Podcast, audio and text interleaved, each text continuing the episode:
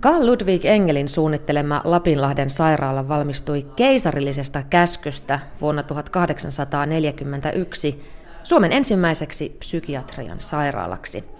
Ja nyt istun tämän rakennuksen kahvilassa, kahvila lähteessä, ja tänne Lapinlahteen tänne liittyy lukuisia tarinoita. Ihan yhden mainitakseni eräs niistä kertoo ulkoministeri Rudolf Holstin vierailusta Lapinlahteen – Hoitaja erehtyi luulemaan ministeriksi väittänyttä Holstia hulluksi ja toimitti tämän pikaisesti suljetulle osastolle hoidettavaksi. Ja tämä sekaannus selvisi vasta seuraavana aamuna. Lapilahdessa toimi psykiatrinen sairaala vuoteen 2007 asti, ja silloin Helsingin kaupunki päätti, ettei talovanhus sovellu enää alkuperäiseen käyttöönsä, ja viimeiset potilaat poistuivat rakennuksesta vuonna 2008. Mutta ainakin osittainen kunnia siitä, että sairaalan toiminta jatkui tiloissa vielä niinkin kauan, kuuluu Pro Lapinlahti-yhdistykselle, joka viettää tänä vuonna 30-vuotisjuhlavuottaan. Pro Lapinlahti-yhdistyksen hallituksen puheenjohtaja Katja Liuksiala, mistä nuo tapahtumat lähtivät liikkeelle silloin 30 vuotta sitten? No tosiaan silloin aika yllättäen tuli tämmöinen aloite, että tämä täällä yli 150 vuotta lähes silloin jo toiminut sairaala josta on muotoutunut tämmöinen käsite psykiatriassa Lapinlahti, jonka kautta Suomeen tuli paljon kansainvälisiä psykiatrian suuntauksiakin, niin oli täällä täydessä toiminnassa ja sitten tuli ajatus, että toiminta ajattaisiin alas. Ja sehän herätti täällä sitten jo potilaissakin paljon, paljon hämmennystä ja psykiatriset potilaat, jotka eivät hirveästi pidä meteliä, niin ryhtyivät täällä kirjoittamaan yleisöosastokirjoituksia ja samoin henkilökunta ryhtyi puolustamaan tätä sairaalaa ja myös monet potilaiden omaiset, jotka ties kuinka tärkeä paikka tämä on heidän läheiselle ollut. Ja, ja tota, tämä sairaalatoiminnan puolustaminen sai paljon näkyvyyttä, näkyvyyttä siihen aikaan. Sitä on ihan tutkittu, siitä on semmoinen gradutyökin tehty. Ja, ja tota, siitä muotoutui sitten samalla tämä Pro Lapilahti liike ja toiminta, sairaalan toiminta saikin silloin jatkua. Ja se oli varmaan osittain tämän, tämän tämmöisen äh, kirjoittelun ja muun ansiota. Katja Liuksiala, miksi uskot, että ihmiset lähtivät niin vimmaisesti sitten puolustamaan sairaalan toiminnan jatkoa näissä tiloissa? Ihmiset on liittänyt tähän Lapinlahteen semmoisia arvoja, eli tämmöistä niin kuin yhteisvastuun ajatusta, kulttuuriarvoja, koska täällä on hoidettu paljon tunnettuja, tämä on ihan tavallisten ihmisten sairaala ollut, mutta täällä on myös hoidettu paljon kulttuuri-ihmisiä, ja tunnetuinhan on Aleksis Kivi. Ja, ja tota, lisäksi sitten vähän semmoisia sivistysarvoja. Tämä on kuitenkin ollut tämmöinen koulutus, koulutussairaala, yliopistollinen sairaala myöskin. Niin kaikkien näiden arvojen uhkaaminen sai sitten ihmiset liikkeelle.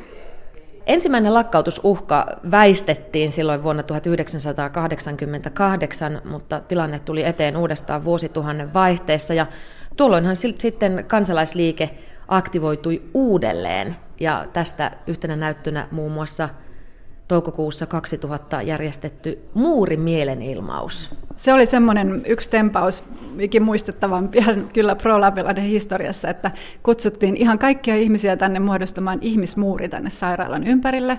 Ja aina sanon sitä, että silloin kun ei ollut mitään sosiaalista mediaa eikä muuta, oltiin juuri saatu kännykkä ja sitten se oli suuri moderni uutuus, että nyt jokainen lähettää viisi tekstiviestiä, että tulkaa lauantaina kello 12 Lapinlahteen. Ja niin me toimittiin ja sitten me täällä jännitettiin, kun oltiin kutsuttu mediaa kuitenkin paikalle, että saadaanko me sitä porukkaa niin paljon, että me saadaan ihmismuuri tämän aika ison rakennuksen ympärille. Mutta mehän saatiin lähes kaksinkertainen ihmismuuri, eli tänne tuli noin 1500 ihmistä. Et se oli tosi, tosi vaikuttava tapahtuma ja, ja monet siinä mukana olleet kyllä muistelee sitä edelleenkin. Ja aina potilaan näkökulmasta on miettinyt sitä myös, että tämähän oli ihan normaali sairaalatoiminta täällä sisällä menossa. Että varmaan vähän hassua katsoa ikkunasta ulos, kun siellä porukka seisoo käsi kädessä tuossa oman potilashuoneen ikkuna alla suunnilleen. Jos vähän palataan vielä tuonne historian havinaan, mennään kaukaisempiin vuosiin. Risto Ruut, sinä työskentelet täällä vapaaehtoisena ja muun muassa vedät historiakierroksia. Kyllä. Tuossa mainitsinkin jo tämän ulkoministeri Holstin tapauksen sairaalan toiminnan ajoilta. Minkälaisia muita mielenkiintoisia tapahtumia Lapilahden sairaalan historiaan sisältyy? No, jos mä nyt menen vaikka esimerkiksi tuon Aleksis Kiveen, joka tuli tänne kesäkuun ensimmäinen päivä 1871, niin tuota, Aleksis Kivihän oli täällä karkauspäivään seuraavaan vuoteen asti. Ja tuota, Ja täällä voisin mainita sellaisen tapauksen, että Aleksis Kiven ystävät toimittavat tänne ammattivalokuvaa, jotta kivestä saataisiin valokuva, mutta se ei kelvannut kivelle ollenkaan, ajoi valokuvaajan karjoen pois. Täällähän on ollut kolme Sibeliusta. Ensimmäinen oli Christian Sibelius, joka oli ylilääkärinä vuodesta 1904. 1909 hänen virkansa vakinaistettiin. Ja sitten täällä aika varhaisessa, kun hän oli aloittanut, niin Jean Sibelius oli Hangossa. Sinne tuli hänen siskonsa Linda, ja Linda sai sairauskohtauksen ja sitten Jean Sibelius otti yhteyttä veljensä ja Linda toimitettiin tänne hoitoon. Ja kansalaissota alkoi sata vuotta sitten ja tuota, mm, Christian Sibelius oli pidetettynä pari vuorokautta punaisten toimesta ja sieltä vapauduttuaan hän otti yhteyttä sitten kapellimestari Robert Kajanukseen ja taidemaalari Eero Jäälefetti. He pitivät kokousta ja päättivät, että saa Sibelius pitää saada Ainolasta pois. Ja sitten Kajanus lähti Ainolaan kahden punakartalaisen saattamana ja siellä hän sitten vetosi Sibeliukseen, että hänen oman etunsa ja kansakunnan edun nimessä hänen pitää lähteä pois. Sibelius tuli tänne. Helsingissä oli ruokapula kansallissodan aikana ja tuota, niin myös Lapinlahdessa.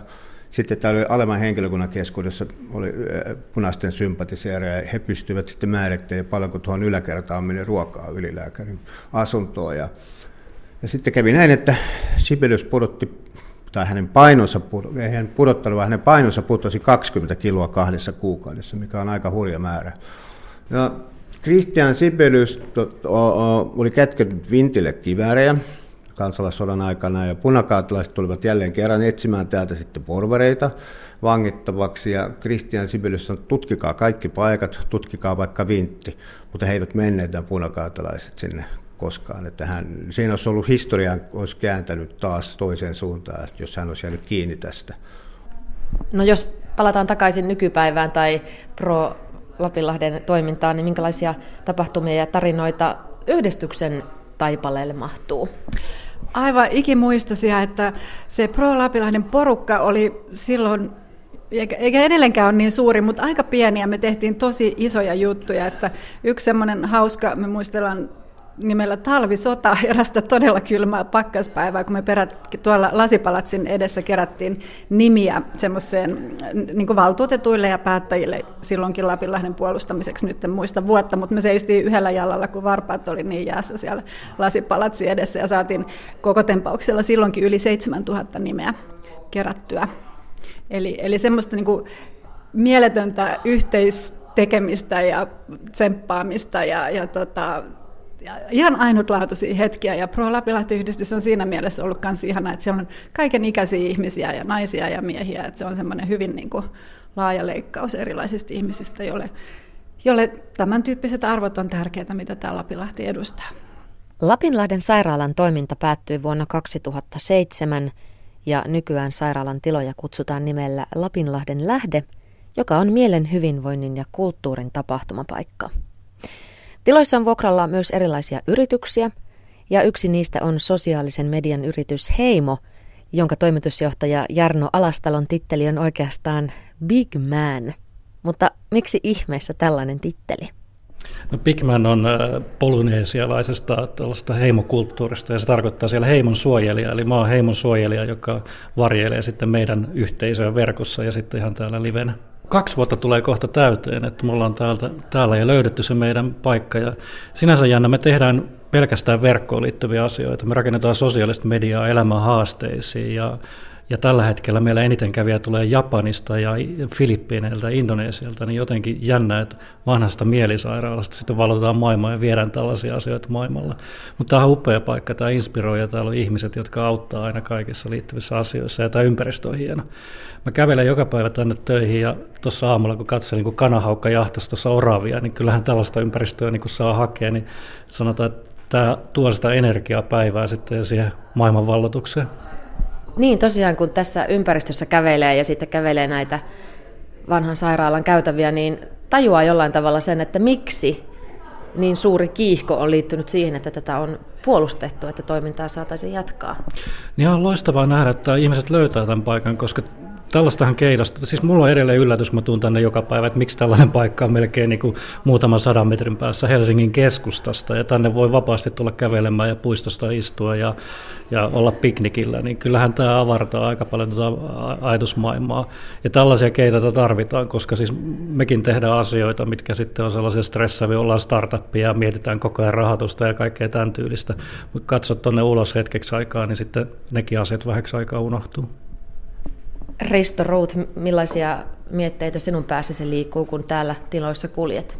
Tänne on kiva tulla joka päivä. Ja tota, jos puhutaan jostain niin tapahtumista, eli tota, Yle Femma järjesti täällä taiteiden yönä 2016 ison tapahtuman, ja täällä kävi muistaakseni 3000 ihmistä sen yhden illan aikana. Viikonloppuna oli sitten muistaakseni joku 600. Et se oli aika mahtavaa. Täällä oli, täällä oli ihan tupaten täynnä tämä paikka. Täällä oli tosi, tosi hyvä fiilis. Oli kakkoskerroksessa, jota kutsutaan Aleksis Kiven kerrokseksi, niin siellä oli tämmöisiä ääniinstallaatioita joka huoneessa eri aikakausilta otettu semmoisia historiasta kaivettu tarinoita ja siellä kuului semmoinen äänimaailma. Siitä se pääsi vähän niin kuin siihen fiilikseen, mitä täällä on ollut, koska, koska täällä oli semmoinen jatkuva puheensorina ja meteli. Esimerkiksi Kalle Akte, joka oli ylilääkäri 1968 1991 mainitsi, että kun hän oli täällä kandina aikanaan, ennen kuin valmistui lääkäriksi, hän sanoi, että tämä sairaalan meteli kuului tuonne ihan pitkälle asti, että ei täällä hiljaista hetkeä ollutkaan silloin. Ja kun ajatellaan vielä, että psyykelääkkeet tulivat 50-luvulla, että sen jälkeen ne ikään kuin saivat sitten potilasparat vähän helpotusta kukin oloonsa. Katja Liuksiala, mitä kaikkea täällä tiloissa siis nykyään tapahtuu? Täällä on aikamoinen kirjo on. Joo, ja mehän nykyään tätä kutsutaan Lapinlahden lähteeksi, ja senkin tarina tulee ihan oikeasta lähteestä, joka on tuolla puutarhalla, mistä aikanaan saatiin juomavettä.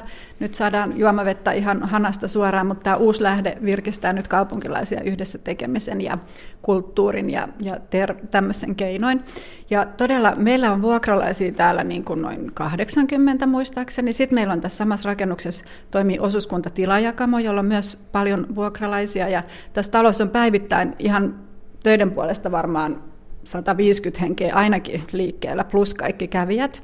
Eli meillä tässä Lapilahden lähteellä, jonka taustaorganisaatio on myös siis Suomen mielenterveysseura, joka on itse asiassa täällä perustettu 120 vuotta sitten. Niin tässä lähteen puolella meillä on kahvila joka päivä auki, meillä on galleria auki, nykytaiteen galleria kuutena päivänä viikossa.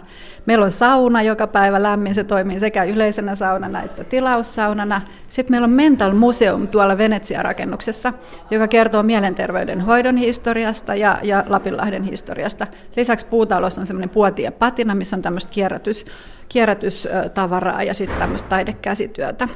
Eli Eli tota, me ollaan yritetty tämä paikka, ja ollaankin herätetty henkiin tässä kolmen vuoden aikana. Tämä oli välillä lähes autio useamman vuoden, niin me kyllä ollaan juuri sen takia järjestetty valtavasti näitä tapahtumia, että helsinkiläiset ja kaikki löytäisivät tämän paikan, koska silloin kun tämä on ollut sairaala-alue, niin tämä on ollut suljettu tietysti ulkopuolisilta. Että tämä on monelle helsinkiläisellekin yllätys, että todella niin kuin, niin kuin Jarno sanoi, että ihan viiden minuutin kävelymatka kampista, niin ollaan täällä merenrannassa puutarhassa ja, ja tota, on tämmöinen lähiluonto.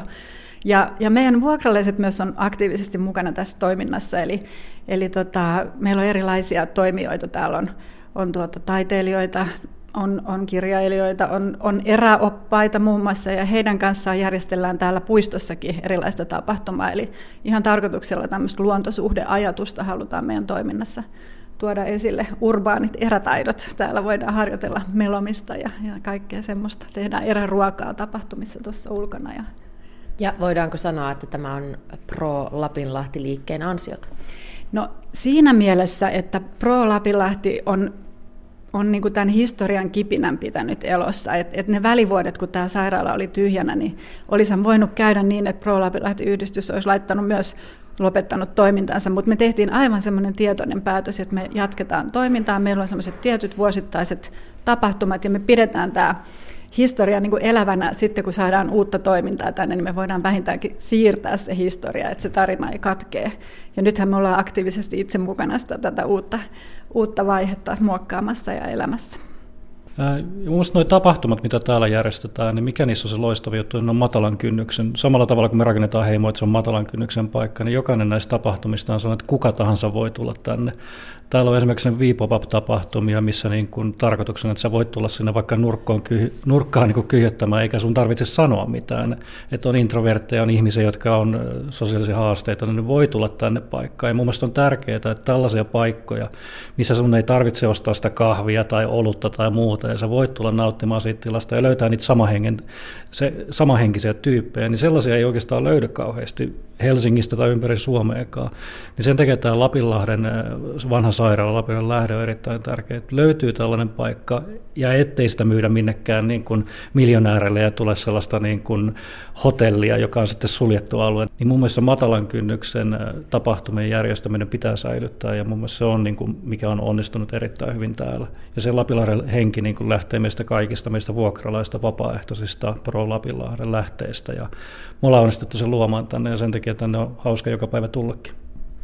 Jarno Alastalo, toistelet sanaa pitää säilyttää.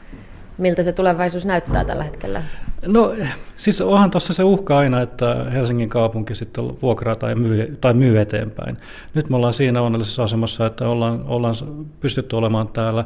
Mikä on olennaista, että täällä on vandalismia, täällä on graffiteja ja kaikkea muutakin, ikkunoita hajotettu ennen, mutta kun me vuokralaiset ja muut ollaan tultu täällä, niin täällä ei ole ilkivaltaa ollut. Eli me suojellaan tätä kulttuuriarvokasta aluetta erittäin hyvin tällä hetkellä. Ja sitten, että mun mielestä tarvitaan tällaista. Mun mielestä se mielen hyvinvointi pitäisi voittaa tässä se kaupallisen raha-arvon, liiallisen rahan arvon niin kuin siinä puolessa, koska se mieli on kuitenkin sitten rahaa lopulta.